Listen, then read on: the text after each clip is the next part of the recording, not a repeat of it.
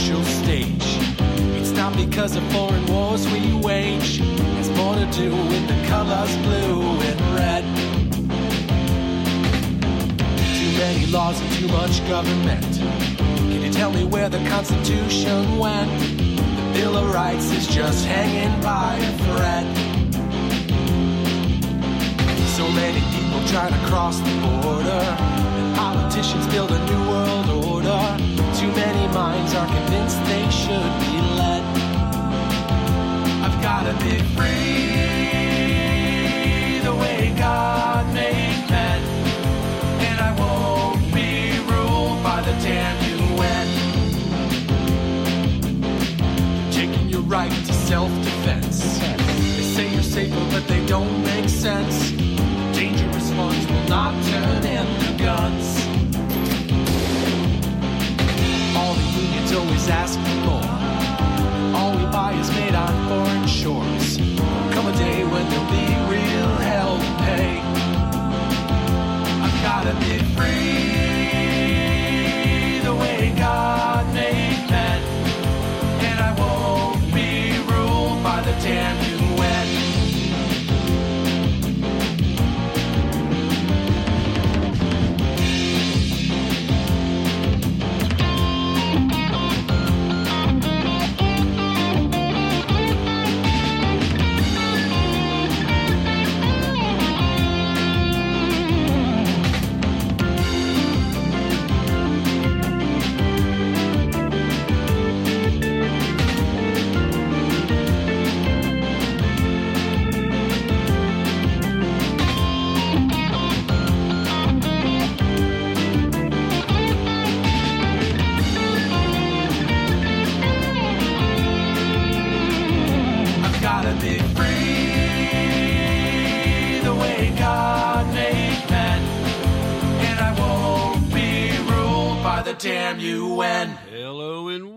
welcome to today's broadcast of Tap Into the Truth. Hope you're having a fantastic day wherever you are and whatever you may be doing. With all the usual caveats, of course, I also want to extend not just a fantastic day, but a wonderful, blessed, Merry Christmas season.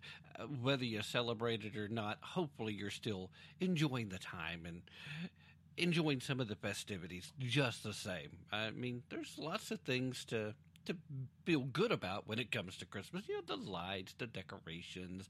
Uh, you know, uh, try not being offended by something that's not your own, and, and try maybe I don't know a little.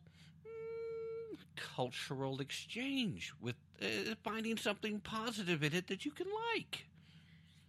All right, I know. Most of the people listening to this show really don't need that conversation. But just in case, just in case, keep that in mind.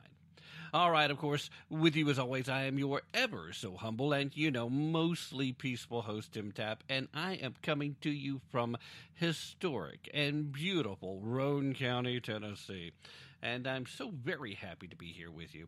Uh, whether you're listening uh, to the podcast or whether you're listening to the show being rebroadcast on great radio stations across the country, thank you so much for being here. As always, I greatly appreciate it. Thank you for joining me. Let's jump in, shall we? We've got a, a lot of stuff to try to cover, not a lot of time to get there. So let's begin with a little cultural news, shall we?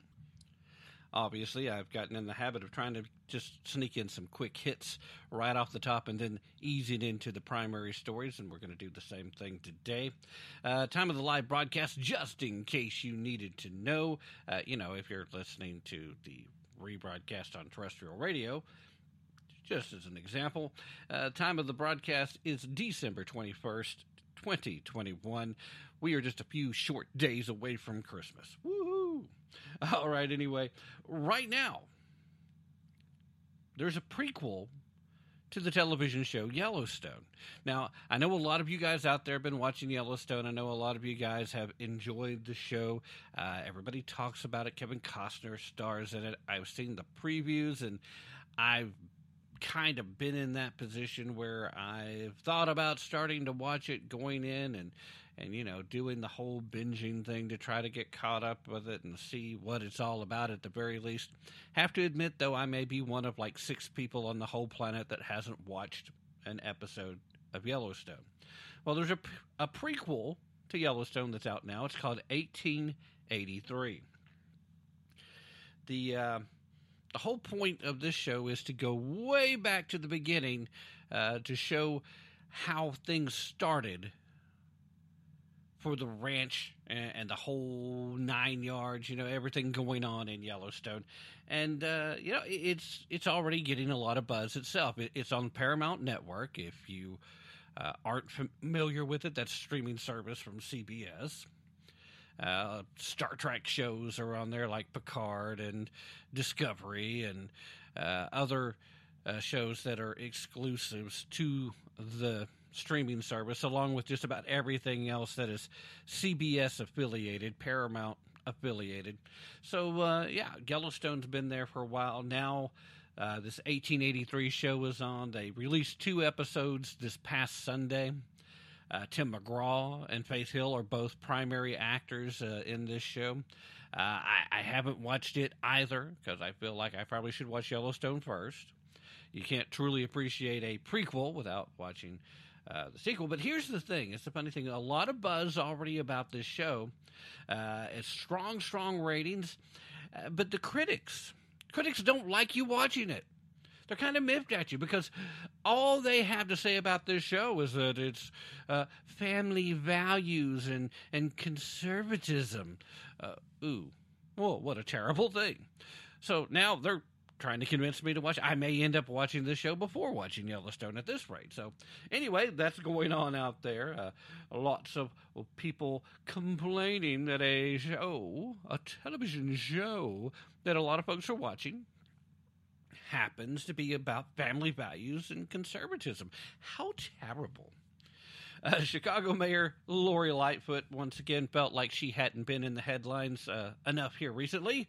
So uh, she's getting some attention with her brand new heavy handed vaccine free, your time is up uh, behavior. Uh, that's actually something she said, uh, looking to try and force vaccine mandates on the people of Chicago. Um, strangely enough, Geraldo comes down on a firm statement in regards to conservative type behavior by people that generally aren't considered to be conservative. Uh, he's talking about Build Back Bupkis, or, you know, they call it Build Back Better, but we all know that's not really what it is. Geraldo was actually heaping a lot of praise towards Senator Manchin for standing up against the Build Back Bupkis bill, and uh, you know he called it out for what it was. He he called it a budget busting pork for poverty pimps uh, bill, and uh, he was all about it. So uh, kudos to Geraldo for. Uh, for reporting some factual information and for getting that right. Uh, he sometimes wasps off to the left uh, as far as the thinking process is concerned. So, uh, you know, give him uh, props when he gets there. Uh, there's a report floating out right now that the FDA could approve a new Pfizer Merck COVID pill in the next few days.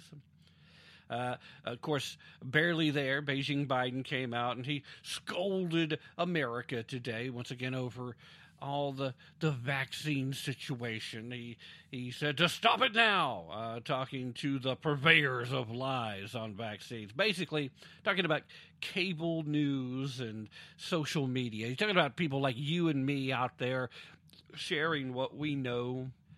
You know, sharing our, thoughts, our ideas, our feelings, and uh, the data in concern had how COVID is spreading. You know, we're all supposed to be terrified of Omicron, uh, which is like the least scariest variant out there. But you wouldn't know that if you were just listening to Democrats or just listening to uh, mainstream legacy media because they're trying to tell you all kinds of crazy stuff. Oh, we should just be afraid, be afraid.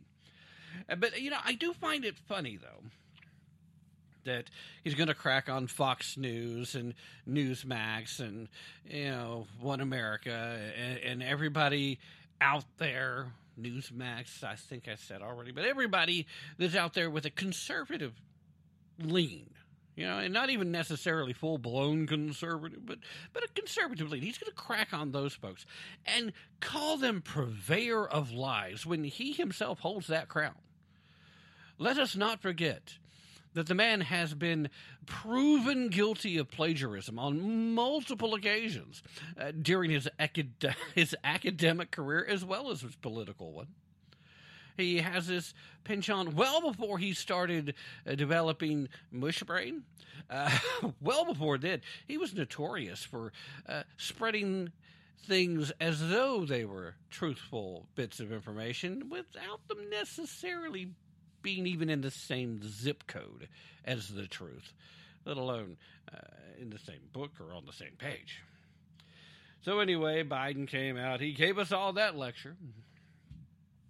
Uh, another interesting uh, bit going on right now. It, it appears that Dr. Anthony Fauci is a bit upset with Jesse Watters. In fact, on CNN, Fauci said that Jesse Watters should be fired. Now, uh, Watters was at the Turning Point USA conference, and he basically said that everyone should engage in Project Veritas style uh, set up gotcha questioning of Fauci and anybody that is part of the bureaucracy that's trying to force and cram down all these COVID restrictions on everybody. Uh, he gave a, a how to, to set up the questions and how to set up that gotcha moment. He, and he went through and he talked about these things. And basically, all he was doing is telling Americans it's time to stand up. And uh, Fauci's like, oh, no, no, we can't have that. Uh, he should be fired on the spot. Fox News should fire him right now. And you know what Fox News did? It said, hmm, I think after watching the clip, it's pretty obvious that the parts where he's talking about going in for the kill, which was the setup gotcha questions, going in for the kill was not meant to be literal. Fauci kind of insinuated that uh, he believed it was, that he literally wants you to go in and uh, kill people. Now, I don't know Jesse Watters personally. But I've watched Jesse Watters. I've watched Jesse Watters enough to know that's not something he would ever do. Not publicly, and I have a hard time believing that he would ever suggest it uh, in anything other than just privately. And, and even then, I I kind of have a hard time seeing that. Now, I believe he was speaking in hyperbole, and I believe he was using exaggeration, and I believe he was using the common vernacular. What do we mean, ladies and gentlemen, when we say we're going in for the kill? Well, you know, if we're playing a game, that just means that we're planning on making a move that we think is going to help us win the game.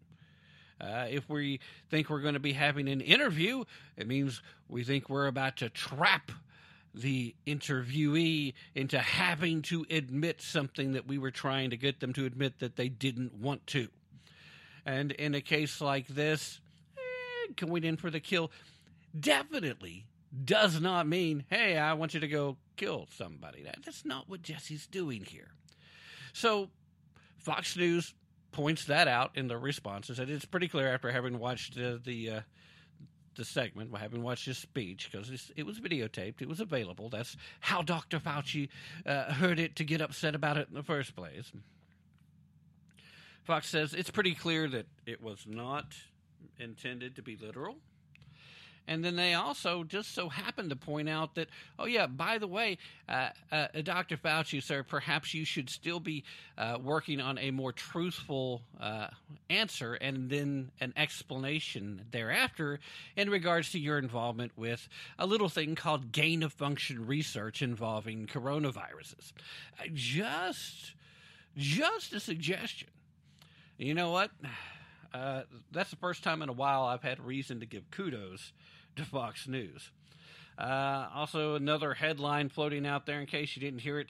Uh, a man was sentenced to prison for using Facebook to distribute child pornography. Now, I want to know how it is that I can make a post on Facebook, and if it's uh, political, if it's sharing one of my articles, if it's showing a sharing a link to this show, if it's uh, sharing a link to Daily Wire or The Blaze, that they can throttle me back to the point that only eight people are going to see it.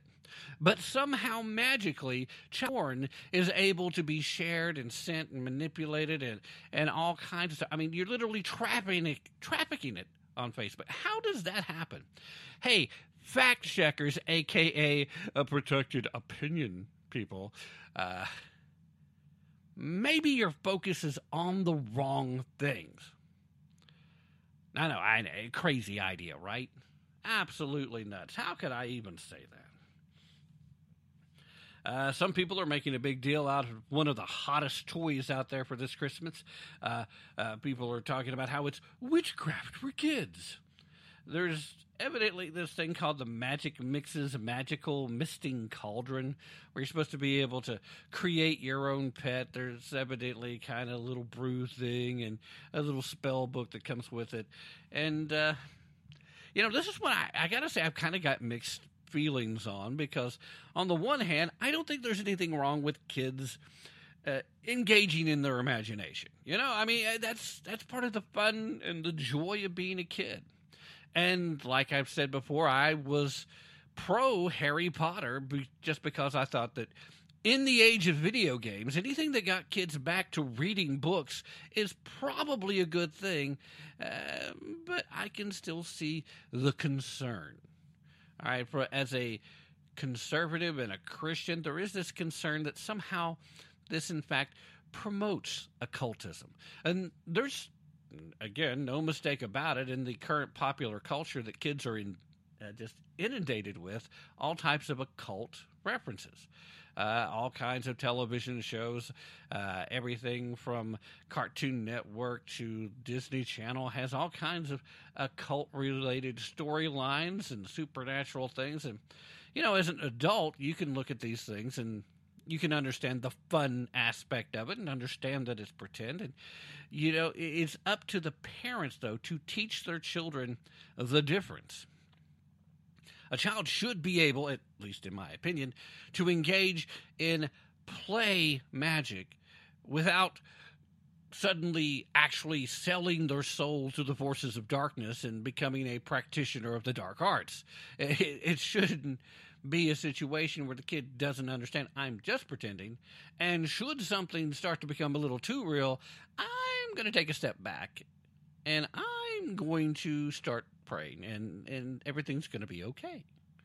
I mean, I believe that there is that fine line. And so while I do understand the concern, I kind of wonder if this isn't the kind of thing that by making an issue out of it, you're just going to end up helping to sell more of these things. Ah, that's just my thought there.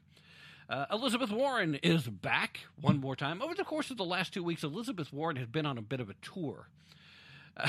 She's been going in front of a microphone or a television camera, wherever she can find one, and she has blamed greed on high prices. It's all greed. And she has, strangely enough, taken her time with each one of these outings to point a finger at a different industry. You know, it's the energy executives why gas prices are up, and it's this industry the reason why those prices are up. And now, now she's uh, taken a moment to say that grocery conglomerates are responsible for skyrocketing food prices. Now, at the end of the day, I, I, I think there's really two things you can take from this, and one of them is what I've already pointed out uh, in fairly recent episode. In fact, I think it might have been the last time we got together, uh, you and I, as I was reaching out to you through my microphone here, and that is I don't believe Elizabeth Warren has ever had to meet a payroll. Uh, therefore, I don't think she understands how business works, period. So you know, maybe this is just a case of ignorance and at the same time trying to tote the party line because the primary thing here is no matter what we know to be true, the Biden administration and by extension anyone associated with it cannot cannot under any circumstance permit the notion to, to sprout out there that uh, that maybe maybe the current administration's policies is playing a role, even a small role. Now, that, that can't be the case. We can't allow people to think that. That's crazy talk. except for the fact that it's not really so crazy, is it?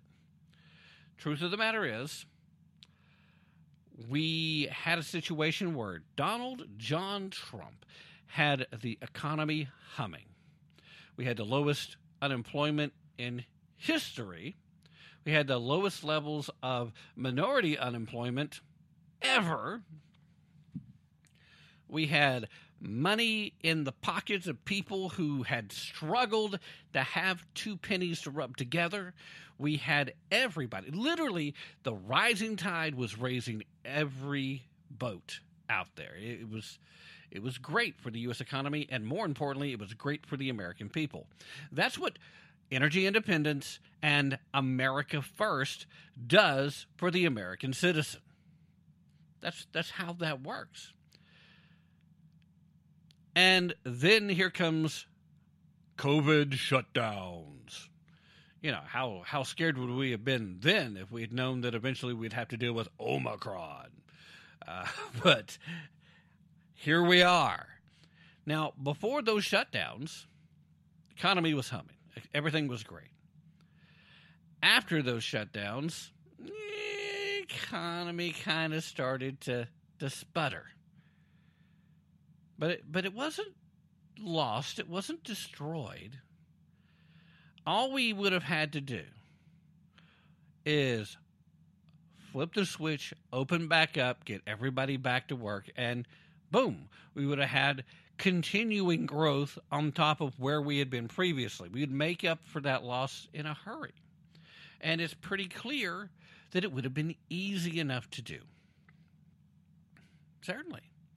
In fact, after it was determined that the Biden regime, that Operation P pads and knee pads were going to be the ones allowed to take over, uh, and then they were installed into the White House. Uh, once that was decided, literally all barely there Biden had to do, all he had to do was sit back and say, here's what's happening. We're not going to put out a whole bunch of extra free money. Everybody's going to have to go back to work. Sorry, but in America, Americans need to work. The only way that you shouldn't be going back to work is if for some reason you cannot work, some medical, physical, or even maybe medical, emotional, uh, for as long as it's legit. Uh, for I think there's still way too many people that take advantage of that notion. But there are plenty of folks out there that legit have the issue. So as long as there's a good reason for you not to, then you need to fall under that safety net that uh, most conservatives, in fact, most Americans, period, believe there should be. For those who simply cannot, for a legitimate reason, I don't think anybody has a hard time saying, okay, well, we'll we'll let our tax dollars help. But for the folks that were just staying at the house because, you know what, I kind of liked uh, binging Netflix while I was taking this extended uh, COVID vacation. For those folks, no, that should not have been allowed. Get back to work. We're opening up. Everything's moving forward. And then, boom, if you had just done that and then not made any changes, I know the folks with the green agenda would have been miffed. But if you maintain the energy independence and you just flip the switch back to, to on, you would be presiding uh, there, Joe, over the best economy this nation has ever seen. And you know what? Even though we would know, we would know, people like me, people like Ann Ubelis and Don Smith and Ron Edwards and and Rod Eccles and and all the folks that you normally hear. And of course, I don't have to mention any of those top tier folks that you might be listening to on the radio on a regular basis. Uh, you know, eh, but all these folks that are out here trying to to purvey to you conservative values, we all would have known, and we would have been content to to tell anybody who would listen. But you, Joe, you and all your minions, you wouldn't have had to mention uh, the orange man whose bad's name at all. You could have just sat back and took credit for it, and there would have been a lot of people that would have just blindly accepted what you were saying. And they would have never looked into it just because things would have been going really, really good. Isn't that amazing? Now, Americans don't get all riled up unless things are bad. That's the reason you've got Let's Go Brandon chants out there. And of course, some folks are still chanting uh, the original, that's a bit more crude. Uh, F Joe Biden. Uh, those chants are out there. They're out there not because everybody loves you, Joe. But it's not necessarily because they hate Joe either. I mean, Joe Biden is the kind of guy that if you don't know much about him, he seems likable enough. And to be fair, most Americans simply do not pay enough attention to politics to know enough about Joe Biden to have the type of visceral disdain that political junkies that are conservative actually did have for Joe Biden before his brain started turning to mush. I mean, before his brain started resembling the oatmeal that he eats for breakfast now, uh, he was an ornery, mean, lying son of a gun that uh, pulled no punches in attacking anybody he thought was a political adversary, especially American citizens who would show up in front of the Senate to testify over something that uh, was working against his agenda. He was a mean guy. In fact, I, I really don't know where anybody's gotten the notion that Joe Biden was ever a nice guy. I mean, I guess maybe if you were a fellow Democrat, man, he's probably nice to you. Yeah, just old Joe. He's he's likable enough at the uh, at the DC parties, but you know, if you're not somebody worthy of hobnobbing with, I guarantee you, you wouldn't have liked the man. Uh, he's just whatever. But anyway, back to the whole point here. No, Elizabeth, uh, it's not the auto executives that is the reason for why used cars and new cars are costing so much. And it's not the grocery conglomerates the reason why food prices are shooting up. It's the non transitory inflation that's been exacerbated by literally every policy point that this administration has put in place. All they had to do was set back into nothing except flip the switch to on. But it just, they just couldn't. They just couldn't. All right. Uh, I guess the uh, Ghislaine Maxwell uh, defense has rest. Interesting that uh, the feds released a video of the raid on Epstein's Palm Beach home just before the defense team gave their closing arguments. Uh, the closing argument, uh, part of it was basically saying that her friendship with Epstein was a mistake, but not a crime. All right, let me tell you something. Maxwell is deep into the intel and counterintelligence levels. Uh, she found, recruited, and uh, was the handler for Epstein. She's dirtier than he was. And this whole human trafficking thing that they're trying to uh, to get them caught up on, that, that's the least of the criminal activity that they took. And it's pretty daggum bad. Don't get me wrong. I'm not diminishing at all. It's horrific the things they did to these young girls there should be accountability.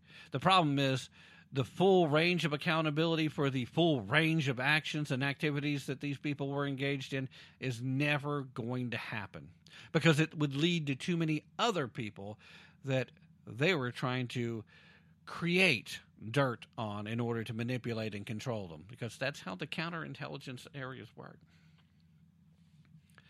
Uh, another headline that's well worth mentioning uh, as we are closing in to the the very heart of the holiday season.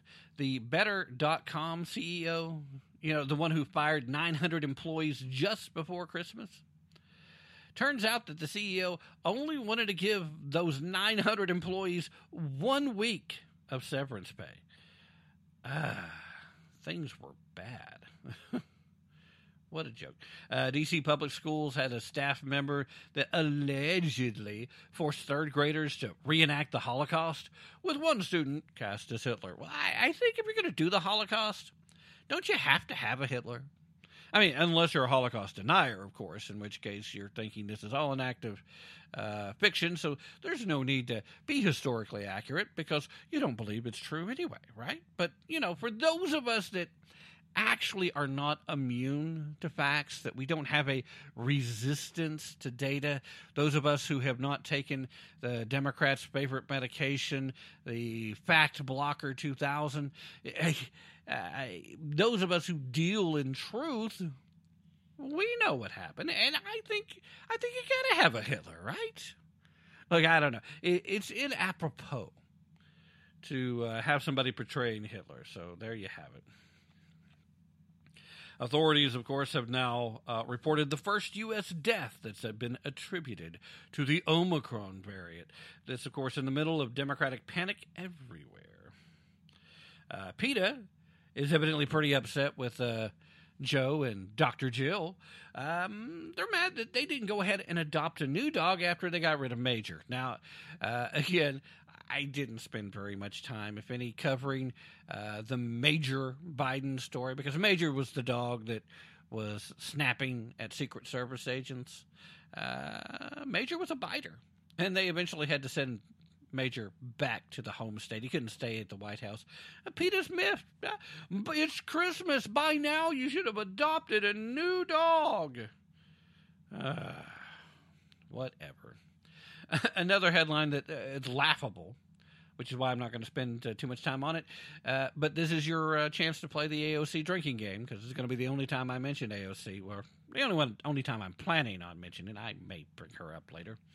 But uh, Alexandria Ocasio Cortez made the statement that she represents as many people as Joe Manchin does. Um, I'm going to say sorry. Now, you may have graduated from Boston University with a Bachelor's of Arts degree in both international relations and economics, but eh, evidently numbers not exactly your strong suit. After all, the liberal icon, was livid over Joe Manchin's decision to oppose the Build Back Bupkis plan. And of course, we've talked about that. Uh, uh, not just AOC's reaction, but the other members of the squad as well. But uh, pretty upset over the Build Back Bupkis plan. She described Senator Manchin as very entitled, very privileged and very protected. While the White House, hmm, uh, not, not the White House, but while the House most reliably delivers the actual will of the majority of the people. Okay? So, this is part of her little statement about how the Senate is run like a good old boys club. She literally said that. And then threw out there real quick with, with a couple of gals who broke through and how condescending. Uh, she would love to be in the Senate, by the way. She would. Uh, at some point, if she doesn't run for president, she may very well uh, run for Senate before long.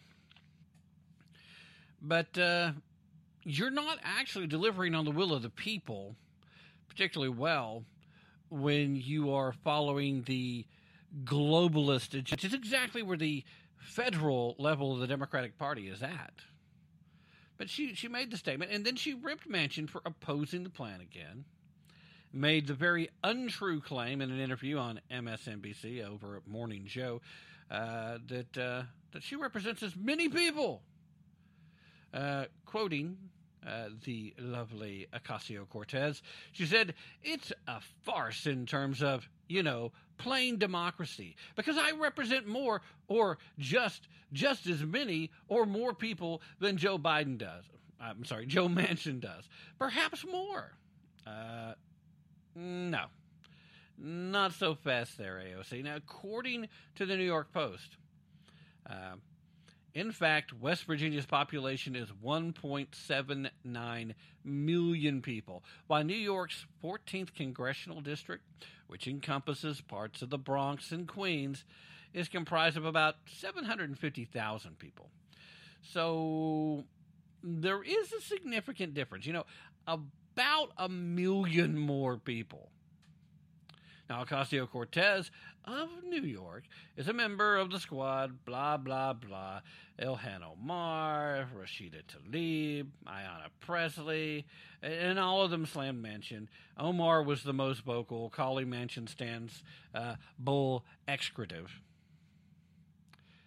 Uh, that's a combination of excrement, as I refer to it on air, and an expletive, so that you know she did not use that terminology. She went ahead and said uh, El Toro de Caca, or El Caca de Toro, actually, I guess would be the more structurally correct. Eh.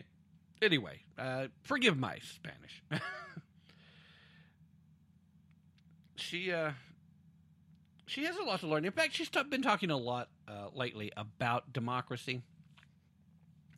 There's a reason we don't have a straight democracy, and there's a reason why socialist, in particular, and communist.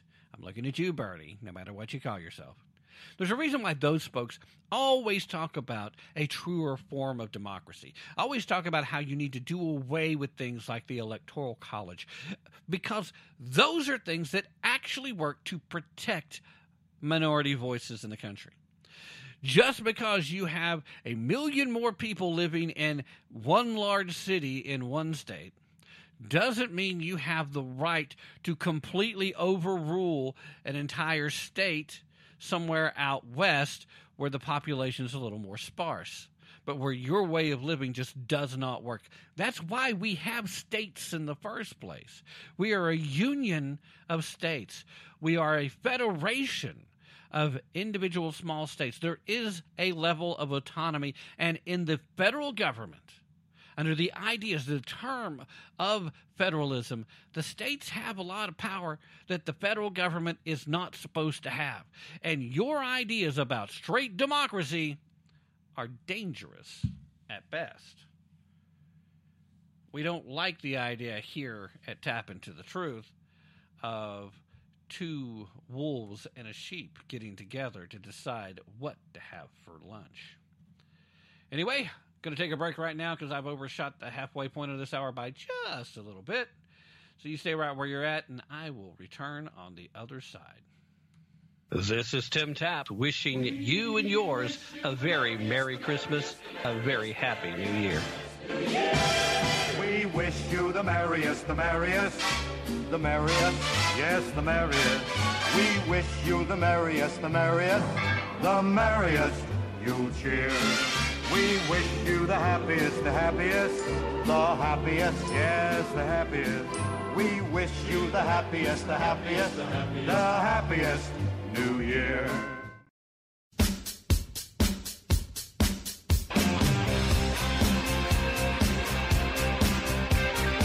George Washington Carver wrote the famous quote, Where there is no vision, there is no hope. Hello, I'm Ron Edwards. On today's page from the Edwards Notebook, brought to you by Constitutional Grounds Coffee, the one you want in your cup. The United States of America was founded primarily upon principles that enabled those of thrift and personal industry to achieve success, and more importantly, leave the legacy of being an example of overcoming the odds with God's grace, making what was an impossible dream into accomplishment. In my thoughts, I am often reminded of the countless sovereign Americans who refused to allow bitterness and hate to become their life story.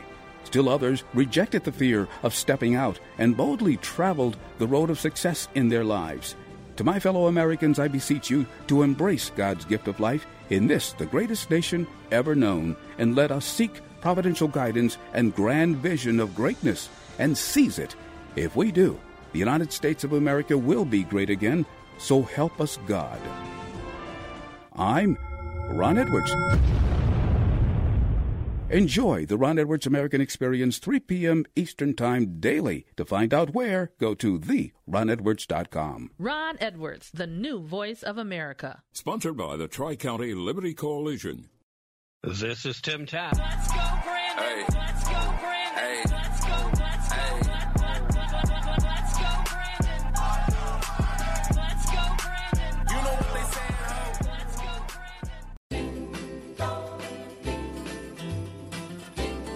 This is Tim Tapp, host of Tap Into the Truth, wishing you and yours a very Merry Christmas and hopefully a very Happy New Year. Have a holly jolly Christmas.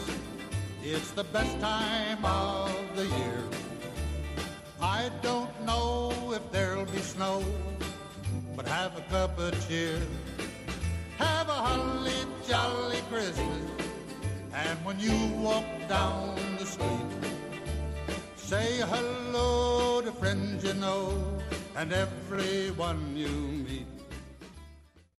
Hello, this is Dan Perkins for your Songs and Stories for Soldiers Veterans Tip of the Day. What veterans who are homeless or at risk of homelessness should do for help? Veterans who are homeless or at imminent risk of homelessness are strongly encouraged to contact the National Call In Center for Homeless Veterans at 877 4 aid vet. That's 877 424 3838 for assistance. If a veteran does not have access to a phone or the internet, only then are they to visit the closest VA medical center without calling in advance. All veterans should contact their VA medical center before visiting for any reason. These steps are necessary to prevent the spread of COVID 19.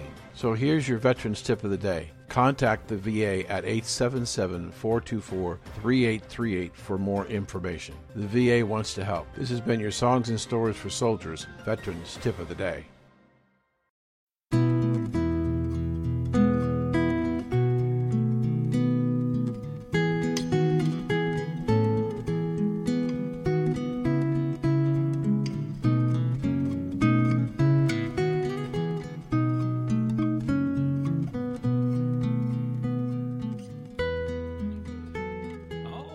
Right, ladies and gentlemen, thank you so very much for staying with me through that very brief break.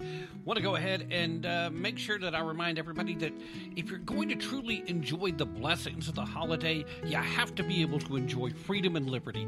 That requires self reliance. And nobody's been helping you to be more self reliant for longer than My Patriot Supply.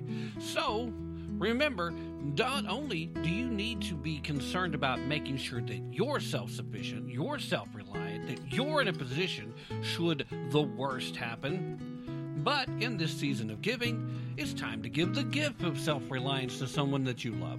So, go down into today's show description, if you will, if you're listening to the podcast, uh, copy the entire link paste that into your uh, web browser, and then go visit My Patriot Supply. Use that link in its entirety so that they know I sent you. That way, our affiliate relationship will help the show too. So you get a chance to help me, you get a chance to help yourself to be prepared, or you have the chance to show how much you truly love somebody else by giving the gift of self reliance. Give the gift of My Patriot Supply. Uh, who could ask for anything more? Okay, well, you know, clearly lots of people could ask for a lot more. Another story, though. Okay, uh, another quick hit. Um,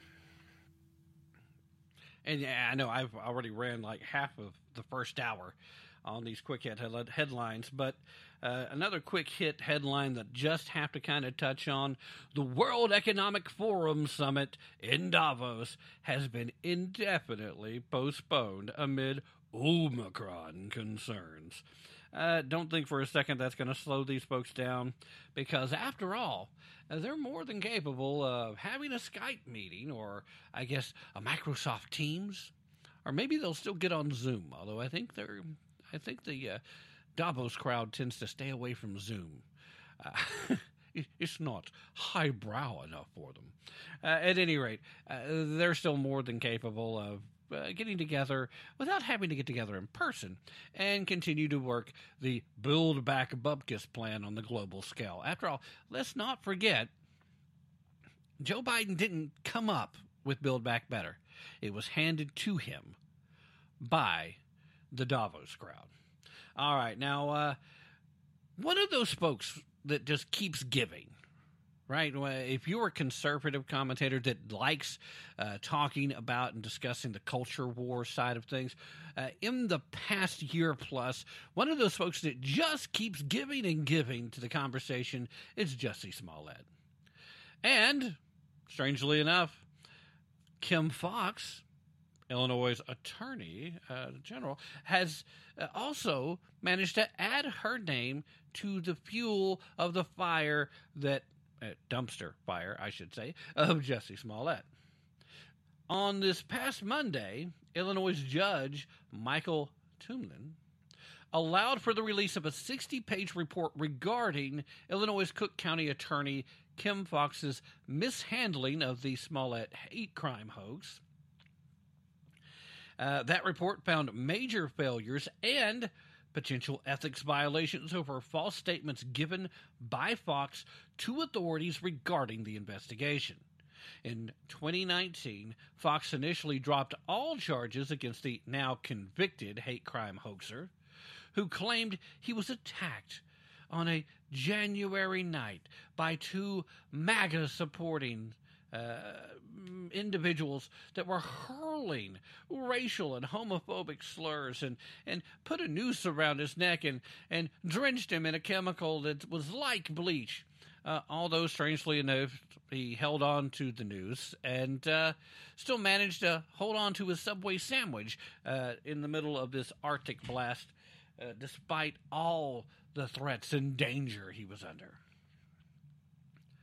Well, WTTW reported that Special Prosecutor Dan Webb compiled the report as part of the orders from Judge uh, Toomin, who appointed Webb as the special prosecutor in the case after Foxx's office dismissed an initial set of 16 criminal charges against Smollett, who was accused of orchestrating a hoax hate crime against himself in Chicago in January in 2019.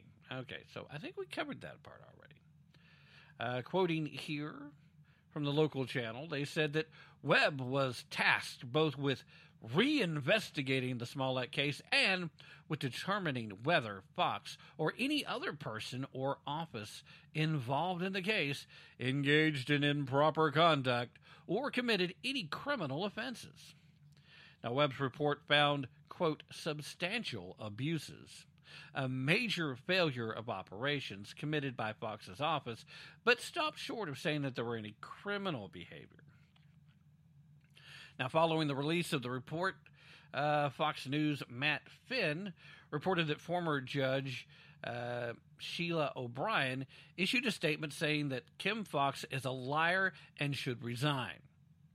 As also pointed out by Finn, O'Brien successfully filed the motion for the special prosecutor in the Smollett case, which of course led to the actor being recharged after Foxx's office had dropped the initial investigation. Back to quoting uh, from O'Brien Kim Foxx should resign. This report shows that she's a liar, that her administration is in chaos, and that she's blaming everyone else. She should resign. Taxpayers deserve better. Hard to argue against that, right?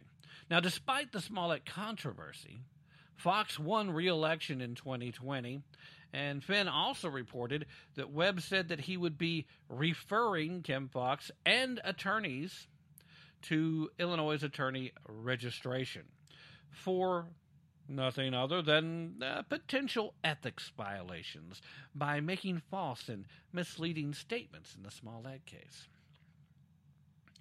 Somehow, some way, I think that this is probably just not enough. I mean, we will see how things play out. Is Kim Foxx going to be removed from office? Because we know she's not going to resign, but is she going to be removed? That's going to be the big kicker. That's going to be what we really, really uh, are going to be waiting to see. After all, uh, if you're a Democrat and you're anywhere in politics, you tend to fail upwards rather than be held accountable. So my fingers are crossed. I'm hoping for a Christmas miracle. I'm hoping for some accountabilities, but we'll see. All right, and as we look to close out the first hour of tonight's two-hour broadcast, wanted to discuss this, and uh, of course, lots of people get worked up when somebody like myself talks about a story like this because, well, you know, reasons. The headline is 26 year old DACA recipient sentenced to 28 years in prison over. I think we talked about uh, something similar earlier in the hour. Uh, 28 years in prison over child pornography. Okay, So, the Department of Justice announced this past week that a 26 year old uh, Coyoami Miguel uh, Ray. okay. Uh, I'm not going to worry about butchering this guy's name. Uh, anyway, uh, this individual has been sentenced to 28 years in prison after being found guilty of using social media to entice minors into performing sexual acts and producing pornography in exchange for money. In a statement given to the, the Daily Wire, Immigration and Customs Enforcement confirmed that Miguel Ruiz uh, had first come to the United States as an illegal alien in the late 1990s and was granted deferred action for childhood arrival status sometime thereafter. In a press release that came out this past Friday, the Department of Justice announced that Miguel Ruiz has been residing in Asheville, North Carolina, and had used Snapchat and other messaging apps popular with teenagers to contact at least 15 minor females in the Asheville area for the purpose of inducing the minors to produce sexually explicit images and engage in sex acts with him in exchange for money. So he's using Snapchat. Using other social media platforms. They didn't put them out there by name, but I think it's fair to guess that if you're on Snapchat, then you're probably using TikTok also. But uh, I guess because TikTok is run by the Chinese, we're not going to worry about. Maybe I don't know. I mean, I that's just me speculating anyway, so I probably shouldn't go too far down there. But this guy, at least 15 minor girls, 15 girls under the age of 18, in and around the Asheville, North Carolina area. Now, in the spring of 2020, the Asheville Police Department arrested Miguel and seized numerous electronic devices. A forensic analysis of these devices revealed that Miguel possessed dozens of videos and images of teenage girls engaging in sexually explicit conduct. Some of the videos also depicted Miguel engaging in sex acts with the minors.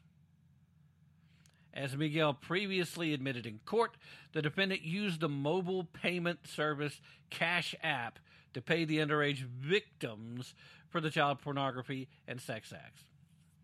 After being arrested, uh, Miguel's uh, DACA status was terminated.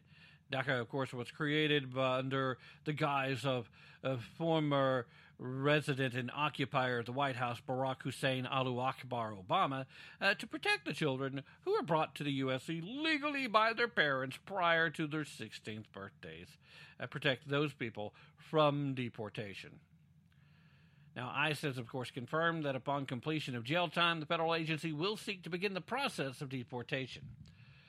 Will seek to begin the process. Meaning, there's no guarantee that this guy's going to get booted out of the country. I, I don't even know how I feel about having to stay in the United States to to work out your prison sentence. Why do the American taxpayers have to be on the hook for the uh, three square meals, a cot, and whatever exercise and health care this guy's going to get in prison uh, over this uh, pedo activity here?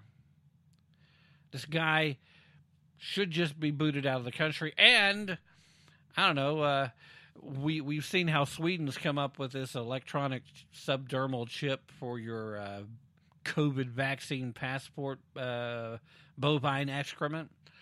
Um, why not implant this guy with the Suicide Squad style uh, embedded at the base of his neck and then just blow up his head if he sneaks back across into the country?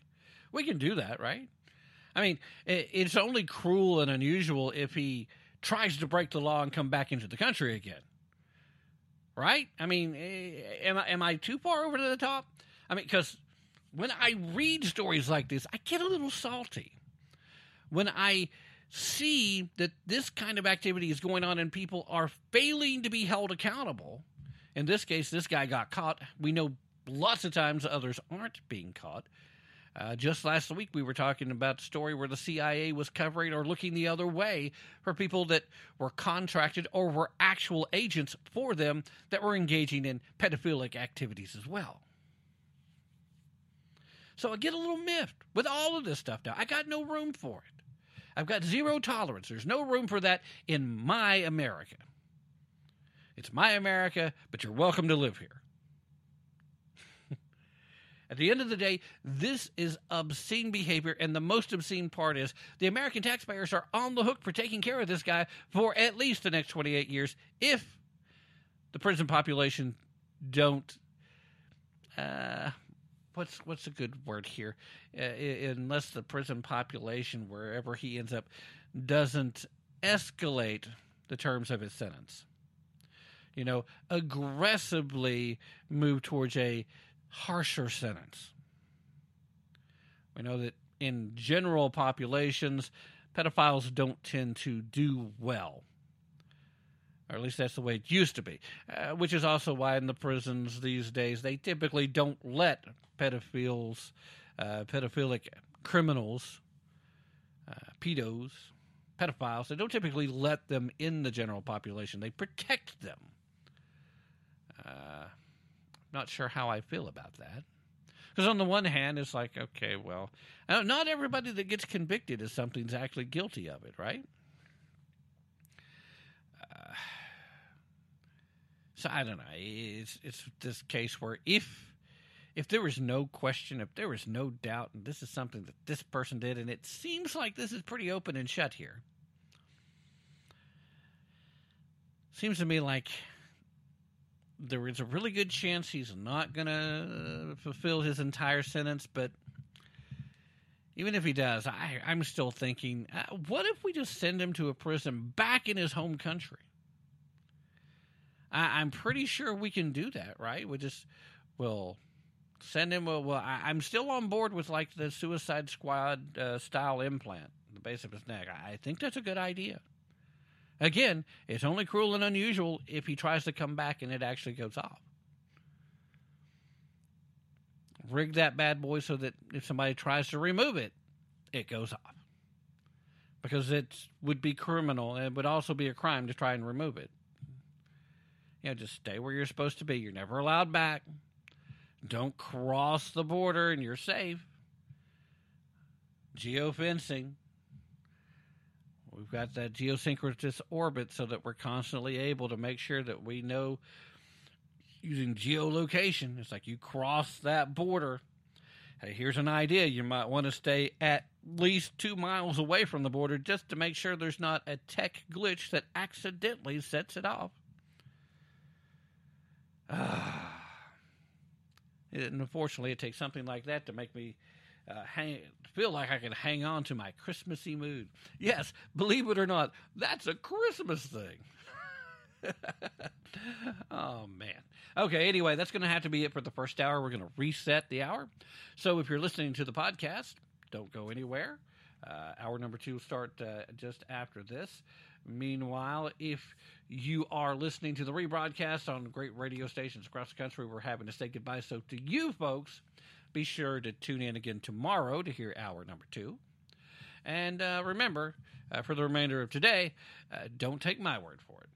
Definitely, definitely don't take their word for it. Be prepared to put in some effort and, more importantly, uh, use your brain if you really want to tap into the truth. In the meanwhile, uh, stay safe out there, stay healthy if you can, and uh, be smart, even if it goes against your nature. Uh, Merry Christmas, everybody.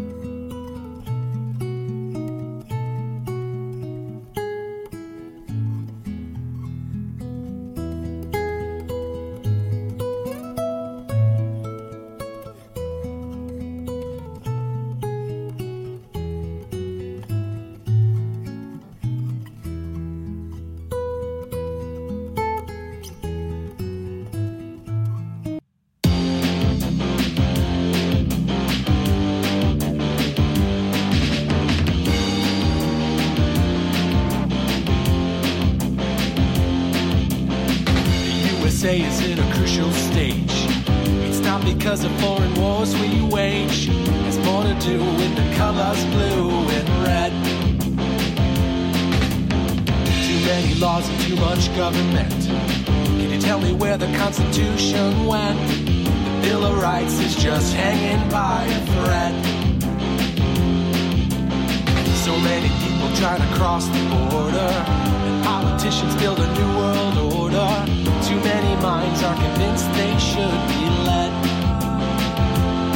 gotta be free the way God made men, and I won't be ruled by the damn Taking your right to self-defense. They say you're safer, but they don't make sense. Dangerous ones will not turn into guns. All the unions always ask for more. All we buy is made on foreign shores. Come a day when there'll be real hell to pay. I've gotta be free the way God made men. And I won't be ruled by the damn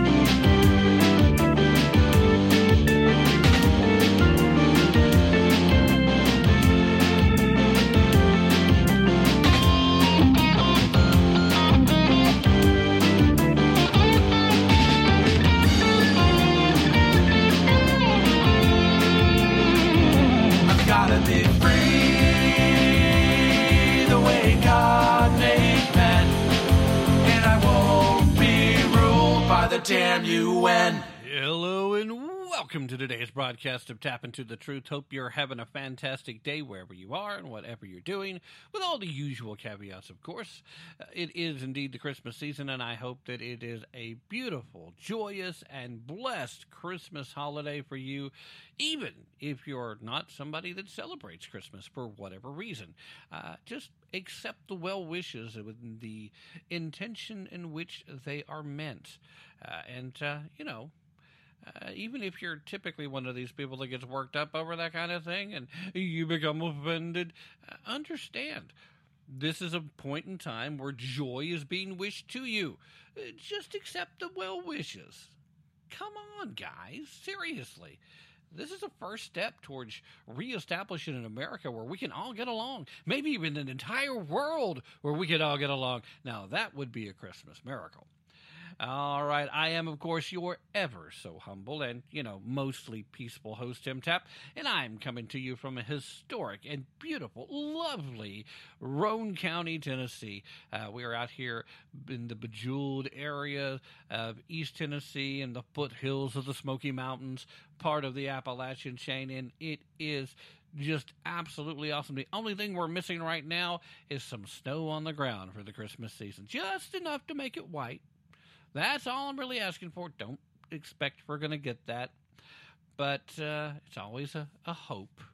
Now, uh, there are plenty of people in parts of this country where they start getting snow early and uh, they usually don't want any more of it, and a white Christmas is no big deal. They get it quite a bit.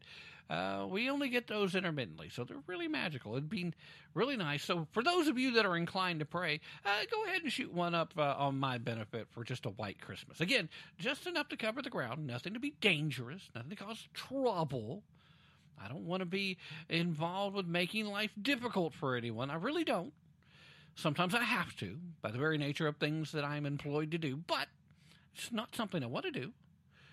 So, you know, just enough, cover the ground, make a white Christmas, let us build a snowman. I'd love to have uh, Rudolph and Frosty hanging out in my yard together. That, that, that's all. Uh, anyway, uh, glad to have you guys here with me today. As always, always, always a pleasure, and it's very humbling to know that you're here. Uh, I want to give thanks to the folks over at. Now I can't even think of the name of the app. Uh, please, what are we talking about? Um, well, gee, Tim. Uh, typically a music app. Uh, Spotify, yeah, that's it.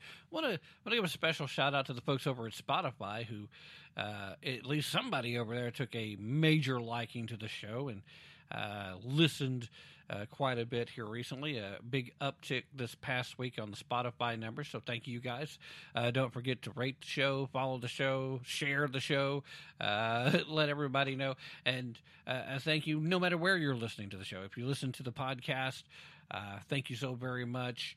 Whether you're listening at Stitcher.com or at iTunes or Apple Podcast or Google Podcast or Podchaser or Pod Addict or, of course, uh, Spotify and iHeartRadio. And yeah, I'm, I'm looking at you guys over at iHeart. Your your numbers have actually been dipping a little bit here lately. Uh, come on, guys, seriously. Um, you can't you can't let Spotify jump ahead of you.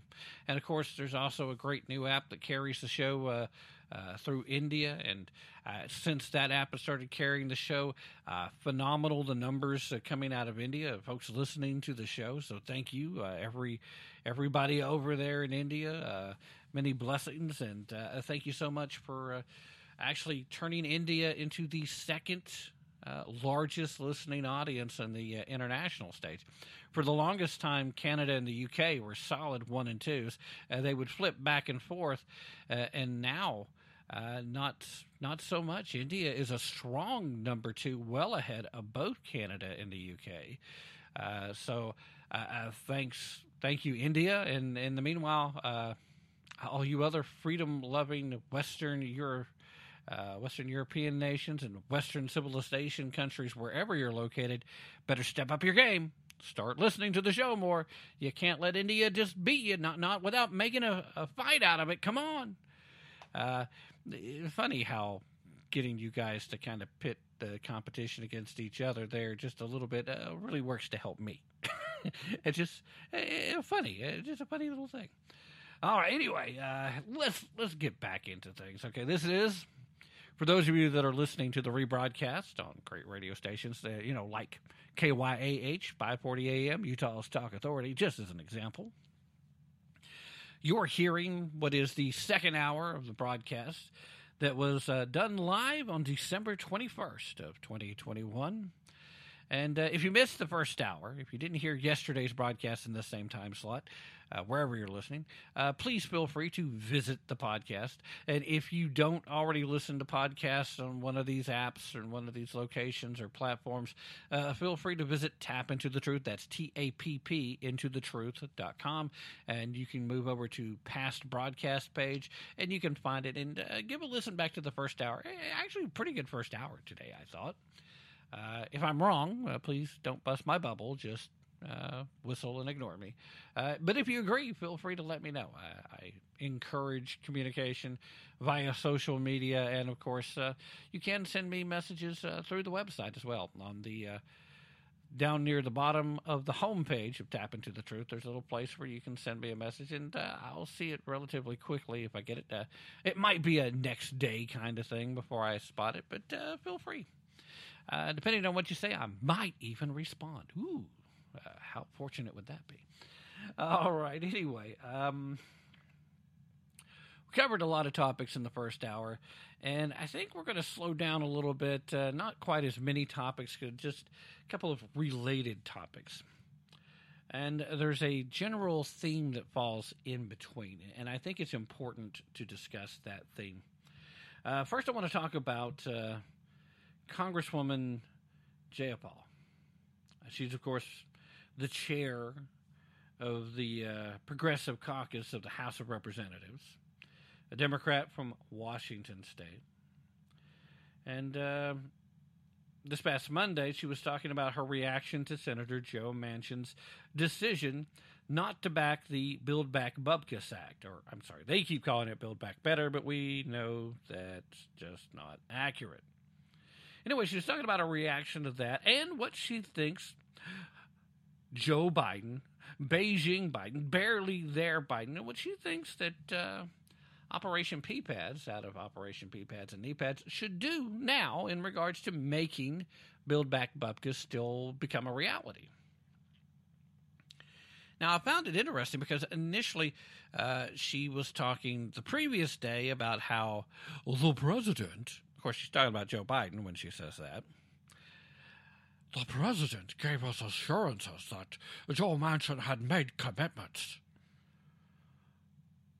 I believe the president when he says that. Now, obviously, she doesn't sound anything like that. I'm. It's not uh, intended to be an impersonation of her directly. Just the way you say those things, that's what it sounds like in my head. So she says she believes Joe Biden. Why? Why would you ever believe that Joe Manchin made a commitment of any kind to the Build Back Better? Other, the only commitment that I heard him make is that he would be willing to hear negotiations, edits, that he wasn't close to the idea of passing a bill that could move forward some of these things, but it couldn't be that expensive. And you couldn't use accounting tricks to try to make it less expensive. Those were the two things that he said. And he said that publicly and privately, according to most accounts. But publicly, that is all he ever said. So that's number one reason why you question why would you believe that, Congresswoman? Why would you believe Joe Biden when he says that Joe Manchin had made commitments to the Build Back Better? The only commitment he made is that he would listen to an earnest, honest effort to reach a compromise. That was the only commitment you had. And he got mad, Manchin. He got mad at the Biden administration because the only thing they kept bringing to him was the exact same bill with one accounting trick after another to try to get it closer to something that Manchin said he could support. But the, again, important part there is that there couldn't be accounting tricks to, to make it be falsely resemble what he said he could get behind. And make no mistake about it, these are accounting tricks. You can't say, well, we're only, we're going to start uh, getting taxes for this mm, so much before we start doing anything, before we start spending any of the money for the program. And then what if we just cut the program off early right here so that all of a sudden it doesn't outpace, that the cost of the programs don't outpace what we're bringing in?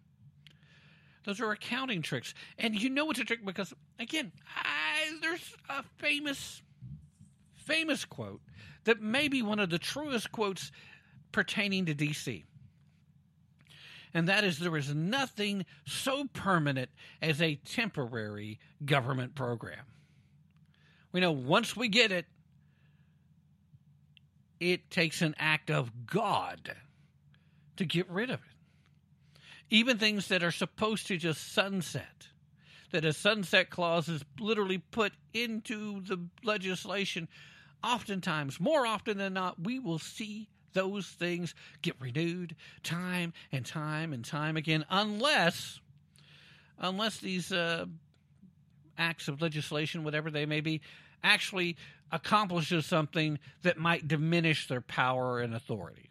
That that's literally the only time we see something actually sunset. So Congresswoman Jayapal started off in her little uh, interview uh, talking to the media in general, but it was also reported by the Washington Examiner, specifically here. Started off saying that she wanted to, to start the conversation with a honest and clear-eyed look at how we got to where we are. She said that it started almost eight months ago when the White House decided to, to split the, the Build Back Bubkus agenda into two bills, leaving the majority of the agenda even beginning negotiations uh, until the early fall. And of course, when we're talking about splitting it in two, that means the infrastructure and then all this Build Back Bubkus crap when they split that up, they split it up because the idea that there was a notion that there was a, a possibility that if you just took what they were claiming to be infrastructure, a lot of which wasn't, very little of this is actual honest to goodness infrastructure. But what they called infrastructure, if you passed that on its own, there was a good chance that you could get enough people on board. You might even get some Republicans on board. And so they split it up and it worked. They were able to pass it despite how crappy it is. So, for the record, this is her way of lamenting the fact that the two got split without her coming out and being quite as vocal as the squad has been. I mean, you got AOC and some of her friends talking about how they knew from the beginning that if they split it up, they would never get it. Uh, they knew, and they should demand answers not from Joe Manchin, but from Joe Biden and Democratic leadership. Now, of course, that's a talking point uh, handwritten and handed to her by the Justice Democrats, whom she is a card carrying member of. The group of uber socialist loons that want to take over the Democratic Party in total. I mean, when you consider that the establishment Democrats are left leaning loons, how crazy do you really have to be? They're full blown socialists. That's how crazy. All right. So uh, Jayapal continued saying either the president did not have a commitment or the senator made a commitment and went back. And I believe the president when he says he had a commitment. So she's reiterating her story of, I believe Joe Biden. And again, I'm going to ask the question based on the premises that I made earlier, everything that Joe Manchin had said previously, why? Why would you believe a man who has been caught plagiarizing both in his academic career and in his political career. Why would you believe a man who likes to tell stories and refuses to let the truth get in the way? Why would you believe a man who is a known and quantifiable liar over a man who, as far as we know in his political career, has not made a false statement? He's made some statements that uh, maybe people didn't like. He's made some statements uh, where he's maybe evolved to a new position. That's not lying, boys and girls. That's just changing your mind. Joe Biden has flat out lied about a lot of things. You know, the left used to accuse uh, the orange man who's bad, the uh, kicker of puppies, the eater of babies, the the climate arsonist. Uh, you know that guy, uh, uh, Donald John Trump. They used to accuse him of lying all the time when really all he did was speak in hyperbole and metaphor. He wasn't lying very often. I mean, occasionally he might have said something that was just untrue, but usually then it was for comedic effect, and you knew he was joking. Of course, the left has no sense of humor. They prove that nearly every day, and uh, certainly every night if you're watching the uh, the uh, late night talk shows. So I'm going to keep asking the question: Why would you believe the president, uh, Congresswoman? Anyway, she continues still saying, "We've mentioned climate, and you know specifically around fossil fuels. We've mentioned student loans. We need to run that through our process." Okay, I, I'm going to make a couple of quick comments there. We mentioned climate. Um, okay, yeah, you talked about it. The Green New Deal, something you guys want. That's a big part of the Build Back Bupkis plan. I get it. It's about controlling people, not about saving the environment. But uh, we we know uh, it's one of those feel good uh, virtue signals you like to make. You talked around fossil fuels. Yeah, you took away America's energy independence and you sent our economy into a tailspin. Thanks for that. We mentioned student loans, yes, because it's immoral according to the squad and according to Miss Jayapal and according to uh, Alexandria Ocasio Cortez. It's immoral to let students have student debt.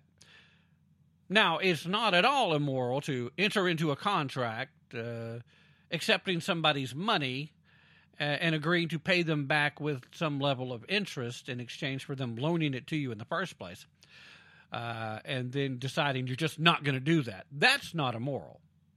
Uh, deciding that you should put American taxpayers on the hook to repay that, that's not immoral. But it is immoral to let these students have student debt, settle them down. Hey, last time I checked, nobody held a gun to their head and said, You will take the student loan. You will go get a degree in lesbian dance. And then you will go online blogging about how you can't find a job and it's all terrible and it's all the Republicans' fault. Nobody made them do that. They chose to do that on their own, uh, completely. It's their decision, right? But it's the actual people that want them to live up to their assumed liabilities. They assumed that liability when they took the loan. But it's it's it's it's us.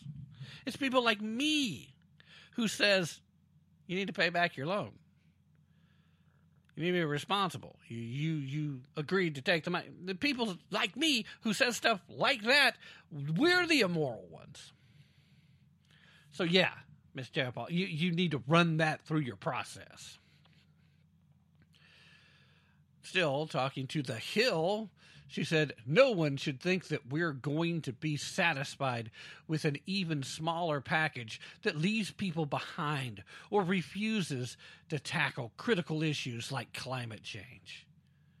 That's why it's now incumbent on President Biden to keep his promise to us and to the American people uh, by using the ultimate tool in his toolbox of executive action in every arena immediately.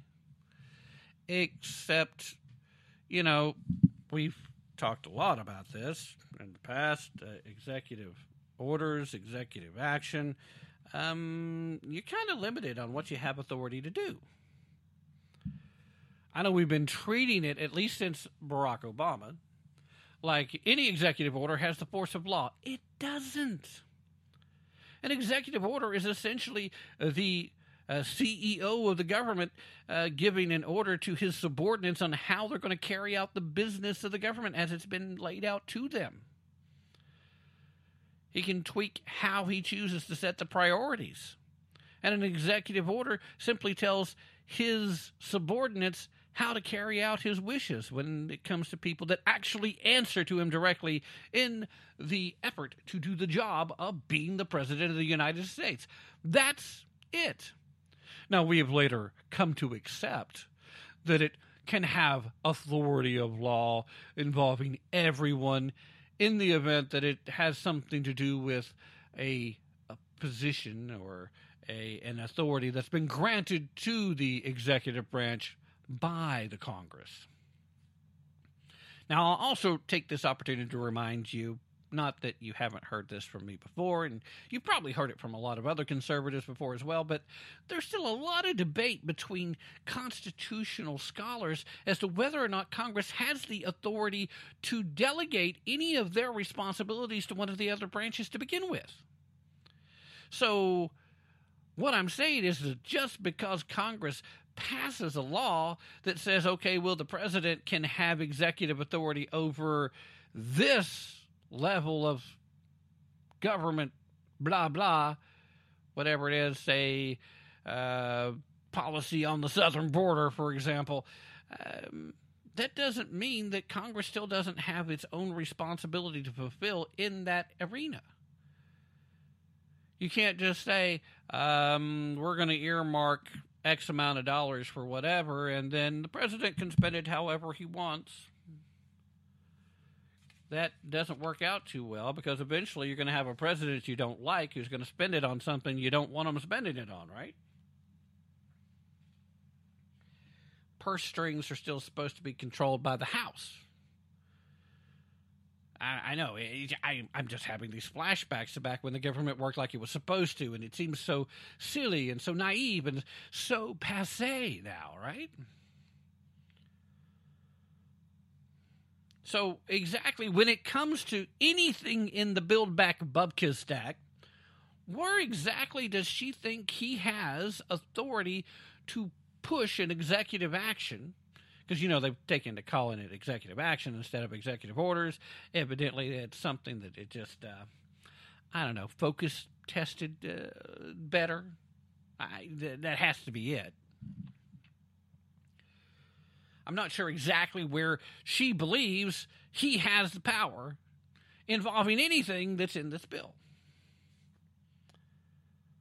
But she wants Joe Biden to immediately, in every arena, start pushing executive orders. So, you know, just throw everything against the wall and let's see what sticks.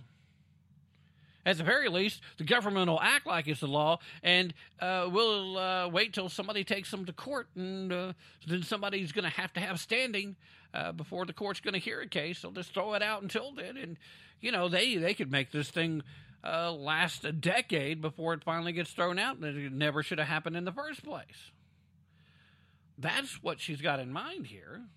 Let's just do it anyway. I mean, Joe Biden was okay with. Uh, with a lot of these other things, including the vaccine mandate that has now been reinstated by the Sixth Circuit. It's like, we're, we're going to let you proceed with that. Mm. And now it's going to the Supreme Court if they'll hear it. And I say if they'll hear it because the Supreme Court has been ducking anything to do with uh, mandates and vaccines and the whole nine from the beginning. I, I think they're going to have to hear this, though too many constitutional questions at play. Anyway, Paul continues by saying, at this point, we should not wait for that legislative path for the president to take action. I just think if there are too many Americans hurting, there's too much at stake. We have trusted for too long that Senator Manchin was engaging in good faith. And again, now she's going back to trying to find someone else to blame. She's playing the same role that every other legacy media outlet talking head is, and every member of the Democratic Party is doing, and that is Joe Manchin's the bad guy. When in fact, Joe Manchin is actually an American hero right now. But, uh, you know,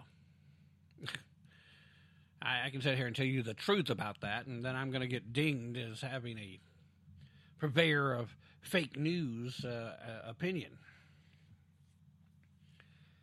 At this point, I'm going to say this again. At this point, we should not wait for that legislative path. Excuse me, Congresswoman, but the legislative path should be what you're focused on. The legislative path is where your job lies. For way too long, way too long, we, the American people, have been allowing Congress to completely shirk their responsibilities. They have gotten to this little place where they realize that they need issues, not solutions. Solutions, they simply, the American people forget what the problem was really quick, right? Here's a problem. Okay, we solved it. Now it's not a problem anymore. Two years from now, when it comes time to vote again, uh, I don't even remember. What do you say? You you accomplished what? You actually did that? Was that actually a problem then? People forget. So, members of the House and members of the Senate, they no longer want to solve problems. They just want to have issues to perpetually run on. We're going to take this side, but we're not going to do anything. And why? Because if they actually do something, if they move something forward, if they put a bill on the floor and they have to vote, then they're on the record. And they don't want that because that becomes hard to run. It becomes really hard to run if it turns out that it's not popular or if it turns out that you failed. We promised, we guaranteed you that we would do this, and yeah, yeah, we see we tried. Now, it's still way better to tell somebody you tried to do something that they liked than it is to say you did do something that they don't. And that's the fear. You don't want some wise apple like that Tim Tapp down there in Tennessee deciding to run for office, and his whole campaign against me is that, ah, uh, I voted for this Build Back Bupkis bill, and I finished off destroying the American economy. Hmm. Well, can't be on the record for that, can I? And so they avoid it. And once again, here, rather than doing the hard work that is the legislative process, here's another so called legislator that wants to just sweep it off. Hey, Joe, do this for us. It doesn't matter if you actually have the authority. It doesn't matter if anybody is going to be mad that you go ahead and do it anyway. It doesn't matter. None of that matters. We're Democrats. We know better than the rest. I'm sorry, Congress lady, Congresswoman, Congressma'am, Miss Jayapal. Do your job and take the legislative action to try to make whatever happen. But she continued saying that uh, I'm not willing to hang my hopes and the futures of millions of Americans across the country on whether or not, uh, again, talking about Joe Manchin, he will do what he said he would do yesterday, which is often different from today or tomorrow.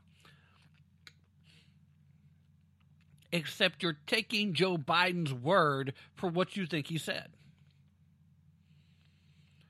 You were not involved in these uh, negotiations uh, except just the tiniest bit. And again, Joe Manchin never publicly said anything other than, I can't deal with this bill as you have written it. She literally went on to say that whatever cost the senator claims to be concerned about, it will cost exponentially more to act later, after the damage has occurred, both in dollars and in humans. So, oh, great. Now, Joe Manchin, Kyrsten Sinema, who also is a no vote on this, by the way, and then uh, the 50 Republicans, they're all killing people now. This isn't the first time the Democrats, especially uh, the uber leftist parts of the Democratic Party, have accused anybody with, you know, just an iota of common sense of killing people by expecting other people to also engage in uh, activities utilizing common sense. She went on. She said, according to the White House's statement yesterday, in my own conversations with the White House yesterday, it is abundantly clear that we cannot trust what Senator Manchin says. Now, again, with what the White House said and with my own conversations with the White she literally is saying what the White House said twice. What the White House said to the public, and what the White House said to me. It's obvious Joe Manchin lied. No mention of what Joe Manchin said. She did say that Joe Manchin called her, that she so graciously accepted his call, and there's nothing, quoting again now, and there is nothing I have said here that I didn't say to him. We cannot hang the future of millions of Americans on the words of one man who represents a state that has a tiny percentage of the country's entire population. Again, completely ignoring the fact that Joe Manchin by himself doesn't stop this. Joe Manchin's getting the blame because he's one of the Democrats who's not following the protocol. The Democrats in the Senate need all Democrats to vote yes so that they can get to the tiebreaker and have Kamala come over and say, as president of the Senate, I vote yes. Democrats win. Yay. If one Democrat says no, and you can't convince any Republicans to jump ship, and, and so far, even the highly suspect Republicans, they're not budging on the Build Back Bupkis bill, thank God. So, Kyrsten Sinema's uh, a factor here too, but truthfully, Joe Manchin's getting all the credit because he's been the most vocal and the most upfront, and because he announced his no vote at this point in a very dramatic fashion. So he's a target. And hey, everybody likes a target, right? Everybody likes to have a target on their back. We can't let one man, it's not one man, it's two Democrats and 50 Republicans. That's the majority of the Senate by two. No tie, so no tiebreaker. And stop pretending like the majority of Americans, because the majority of Americans are represented by the no votes. Again, uh, 50 plus 2. That's a majority. It's not a big majority, but it's a majority. I mean, the bottom line is there's nothing the Democrats can pass if Republicans don't jump on board with them, that actually represents a majority because all they ever get is 50 at max. The vice president has to, to vote the tiebreaker. Uh, the tiebreaker of the VP isn't a representation by the majority of Americans because presumably it's all the same people that voted for uh, freaking barely there Biden. Uh, the same people that put these folks in the Senate are presumably the same people that uh, voted for Operation Knee Pads and Pee Pads. Uh, I went ahead and put knee pads first this time because we're talking about Kamala, in case you're wondering. And so, you know, the question is they keep saying that mm, the majority of Americans want this bill. Uh, after this break, let's take a, a little bit more of a look at the kind of things that are in it because I, you know, I've kind of played fast and loose, and we've talked about a few of the aspects here and there in previous broadcasts. We haven't dug too deeply into it. And I'm still not going to uh, give an exhaustive, detailed look here either, but we're going to take a look at some of the things that are in this bill, and uh, you can decide how much you would like to have Build Back Bupkis. But before we do that, it's time for us to take a little bit of a break, right? So, uh, you know, don't go anywhere. I'll be right back. This is Tim Tapp wishing you and yours a very Merry Christmas, a very Happy New Year.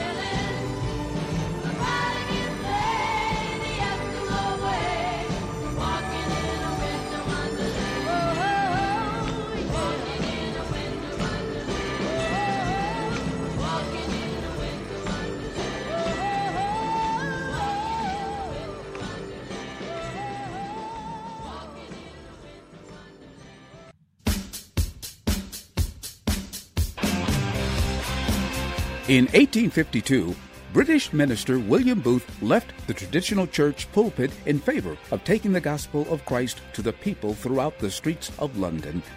Hello, I'm Ron Edwards. In the late 1800s, what became known as the Salvation Army began marching through the streets of the United States carrying the uplifting message of salvation. The Salvation Army not only preached the gospel, they helped the downtrodden, suffering souls who suffered from homelessness, hunger, and illness. William Booth had grown weary of how cruelly many churches treated or simply ignored those who were suffering the traumas of life. Mr. Booth and his wife Catherine labored tirelessly as they loved people through sacrifice and service. Until very recently, that remained the mission of the Salvation Army. But today, the Salvation Army is led by leftist individuals who have replaced the teachings of Christ with Black Lives Matter, CRT wokeness that has nothing to do with the uplifting of people from poverty, sin, or damnation. What a shame, and what a waste of yet another great and historic institution. I'm Ron Edwards. Please enjoy the coffee you want in your cup. It's constitutional grounds. Go to theronedwards.com. Ron Edwards, the new voice of America. Sponsored by the Tri County Liberty Coalition. This is Tim Tapp wishing you and yours a very Merry Christmas, a very Happy New Year.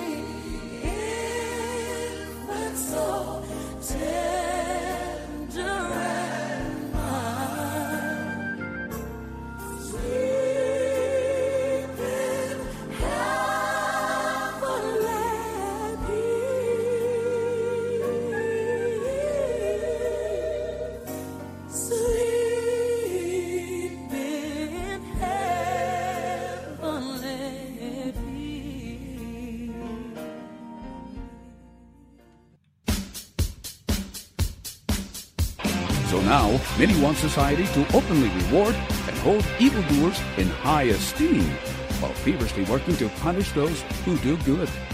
Hello, I'm Ron Edwards. On today's page from the Edwards Notebook brought to you by Constitutional Grounds Coffee. When I was a little boy growing up in Cleveland, my dad often instructed me about the virtues of being good and being a positive, sovereign individual in society, one who seeks to help when needed. From what I have learned about Kyle Rittenhouse, it is apparent that he was reared up by his parents with similar values. Young Kyle Rittenhouse's goal on the night that he had to defend himself from a child raping criminal and two other thugs was to protect his friend's business from being burned to a crisp and clean graffiti off of other buildings. Unfortunately, far too many Americans now suffer from herd immunity to actual facts, combined with a willingness to openly spread lies in order to promote a sick philosophical base that is morally and intellectually destructive. Any nation, including ours, that honors thugs and condemns good citizens is destined to collapse.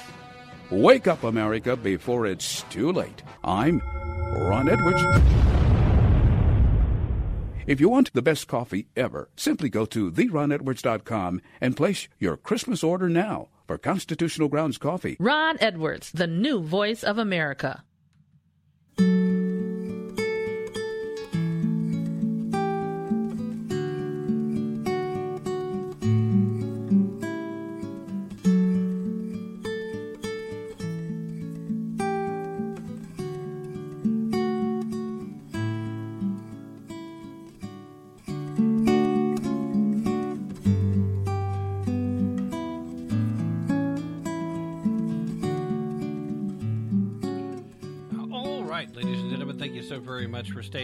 That very brief break. I hope you're enjoying the sounds of the season as much as I'm enjoying playing them. I I do make sure that we don't jump ahead. We don't start right after Labor Day like the shopping season started this year. We don't start right after Halloween, which is what has been going on for decades now. We wait until Thanksgiving. We don't skip Thanksgiving here at Tapp Into the Truth because there is one thing that should be true, especially if you're Christian. But no matter who you are, there are a few simple things that we really need to do. Number one, we have to stop skipping Thanksgiving. We have to remember to put the thanks back into Thanksgiving and to put the Christ back into Christmas. That's something we're incumbent to do. And that's done through our actions and our behavior, not just through lectures and sermons. So, as much as I sometimes get on a roll and sometimes feel like I'm bringing a sermon to you, it's never my intent. I'm trying to communicate, I'm trying to entertain and inform and deliver a message of conservative values, but I'm always hoping to, as well, bring glory to God. And in that process, sometimes I succeed, sometimes I fail. But whatever the purpose, I'm trying to help communicate simple, basic, fundamental truths. So stay with me in the coming year as 2022, as Tapp Into the Truth will continue to do that to the best of my ability.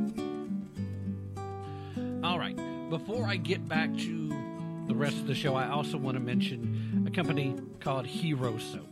Now, Hero Soap is, as I have said several times, is the most America first company that I know. They source everything they can in the United States, and the things that they use that they can't source in the United States, they use American companies to source it for them. They don't have a lot of harsh chemicals, no artificial stuff. It's all natural things, and it is an awesome product. I enjoy it myself. If you sign up for one of their subscriptions, they'll also send soap to uh, our men and women in uniform that are serving on the front lines. So here's an idea. It being the Christmas season and all, if if you've tried Hero Soap already and enjoyed it, then know that uh, somebody else on your Christmas shopping list is probably going to enjoy it too. So give the gift of clean share Hero Soap with someone you love this holiday season. I mean, it, it seems Reasonable, right? So here's what I'm going to ask you to do. If you're listening to the podcast, you're going to see in the show description uh, Hero Soap, and then you're going to see a link immediately after that. Copy that link in, in its entirety, uh, paste that into your web browser, and visit Hero Soap using that full link because that's how they know I'm who sent you. That way, you give a gift of clean to somebody you love and you help support the show too. Uh, it's that affiliate relationship that I've got going on. I don't have any sponsors. The, the, these companies that we're talking about, they're not sponsors in that true set. I'm not getting a check just for talking about. I only get paid a small commission on these sales when you guys use these links and go there and make a purchase. So, that having been said, uh, do that, please. You'll help me out, and you'll be getting something really cool. And it, being as late in the season as it is now, uh, don't feel too bad if you end up sharing the gift of clean after Christmas. Because going into 2020, uh, especially as dirty as politics are likely to get this year, we're probably all going to be feeling the need to get a little cleaner than usual. I think Hero Soap Company is the folks that we can count on the most to help us out with that as well. So, uh, yeah, uh, with the affiliate standby, please, please use that link. And if you're not listening to the podcast, if you're listening to the radio uh, for the rebroadcast, uh, and you uh, don't have time to go visit a podcast uh, to look at the show description, uh, just remember at some point to go visit tappintothetruth.com. That's T A P P into the truth.com. And on the homepage and on a few of the other pages, there will be banners and links that you can follow uh, to My Patriot Supply, uh, Hero Soap. Uh, Blue Coolers, uh, all the folks that I have uh, an affiliate status with.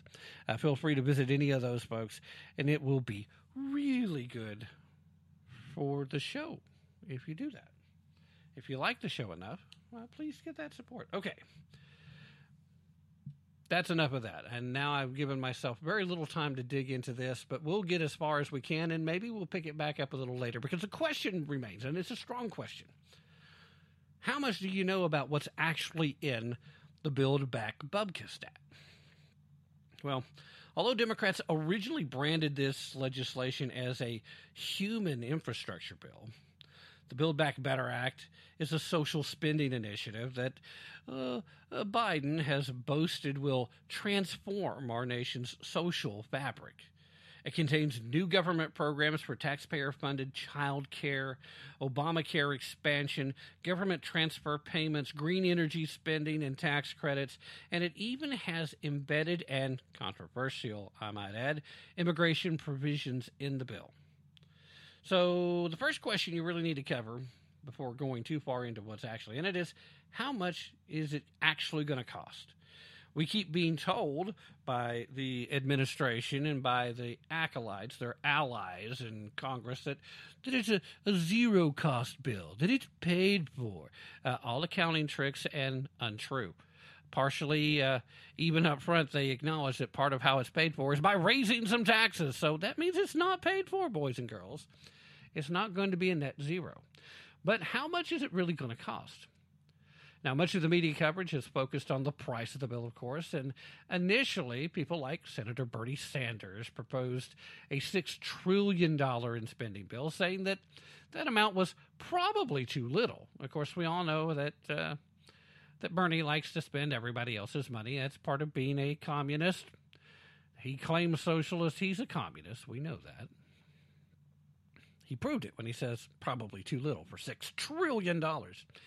Anyway, Congress whittled the bill down to a, a $3.5 trillion bill and then reduced it to a 1.75 trillion in October, reducing the 10-year deficit to $367 billion, according to an analysis from the Congressional Budget Office. But that is taking into account all the little budget gimmicks those numbers rely heavily on a series of budget gimmicks that minimize the BBB's true cost. Uh, as it was stated over at the Daily Wire, Quote, a report by the Committee for a Responsible Federal Budget suggests that the true cost of the legislation may be $4.9 trillion due to a number of arbitrary sunsets and expirations. For instance, the bill would extend the American Rescue Plan's child tax credit increase and earned income credit expansion for a year, set universal pre K and child care subsidies to expire after six years, make Affordable Care Act expansions available through 2025, and delay the requirements that businesses amortize uh, research and experimentation costs until 2026.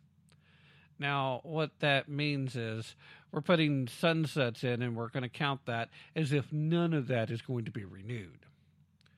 Now, in another economic sleight of hand, the bill phases in universal pre K, which would not become truly universal until the program's fourth year. Uh, that way, they can claim it cost a lot less than what it actually is going to cost. Now, this is a well established gimmick using long term savings to pay for short term spending that masks the costs of the program that are plainly intended to be permanent. And uh, that's according to Gordon Gray, Director of Fiscal Policy at the American Action Forum. So the CBO estimates without these budget gimmicks, the Build Back Better Act would increase the deficit by $3 trillion over the 2022 to 2031 time period. The cost of the tax, uh, the child tax credit alone would increase 863%, and rolling back the state and local tax uh, limitations would go from raising $15 billion in revenue to costing 245 billion. So the Build Back Better Act would create $24,843.48 in new national debt for every single American household. How would the bill's signature measure universal pre K and child care subsidies affect American families? That's a big question. A lot of people are, are not quite understanding. The Democrats are lying about it, and the Republicans, I don't think, have a good handle on it, so their messaging hasn't been great.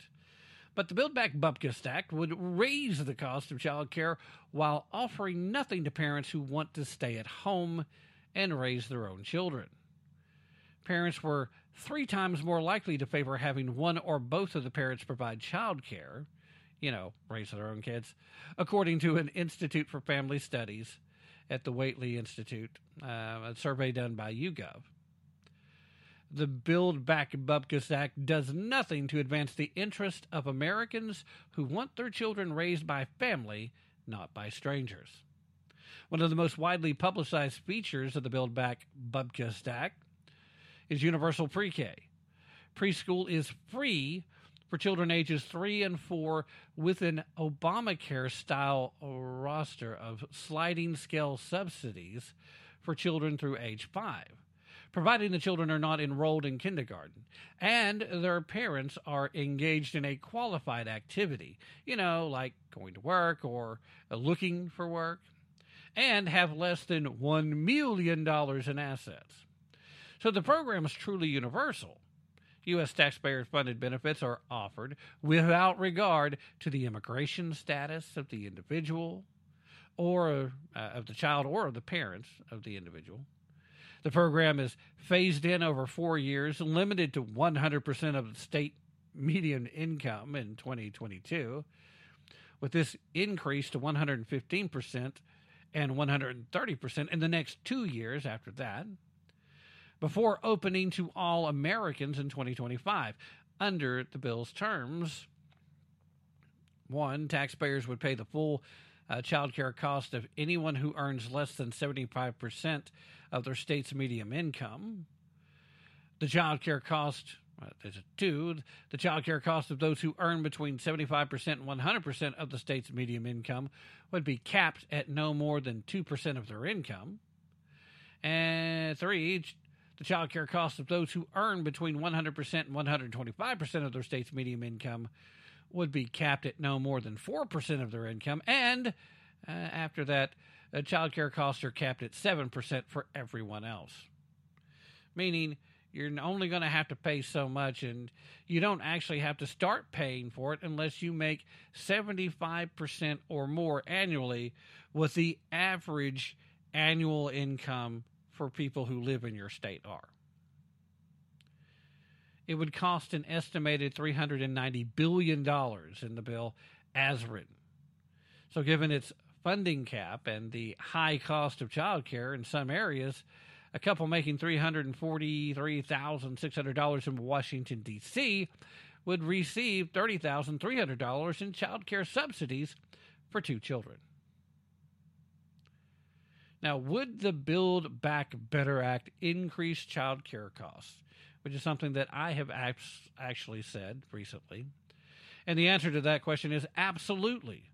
The Build Back Bet- Better Act forces nearly all lead teachers to have no less than a bachelor's degree in early childhood education or a similar field within six years of the time that the BBB becomes law.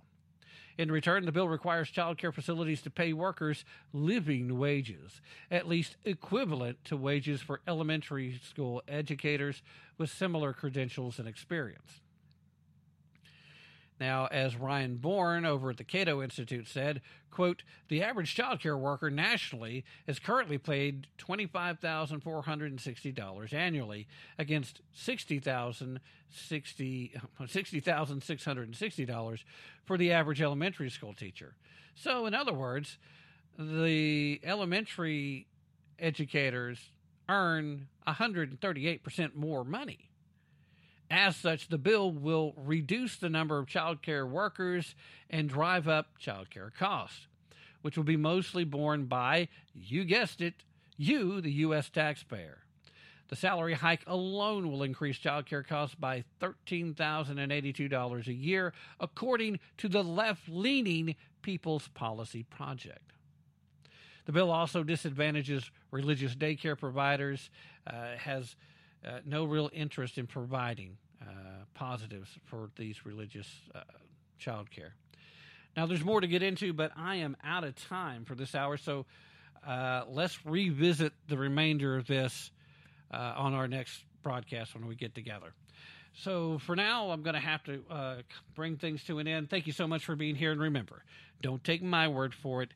Definitely, definitely don't take their word for it. Be prepared to put in some effort and most importantly, use your brain if you really want to tap into the truth. In the meanwhile, guys, stay safe out there, uh, stay healthy if you can, and, uh, you know, be smart, even if it goes against your nature. I'm out for now. Merry Christmas, everybody.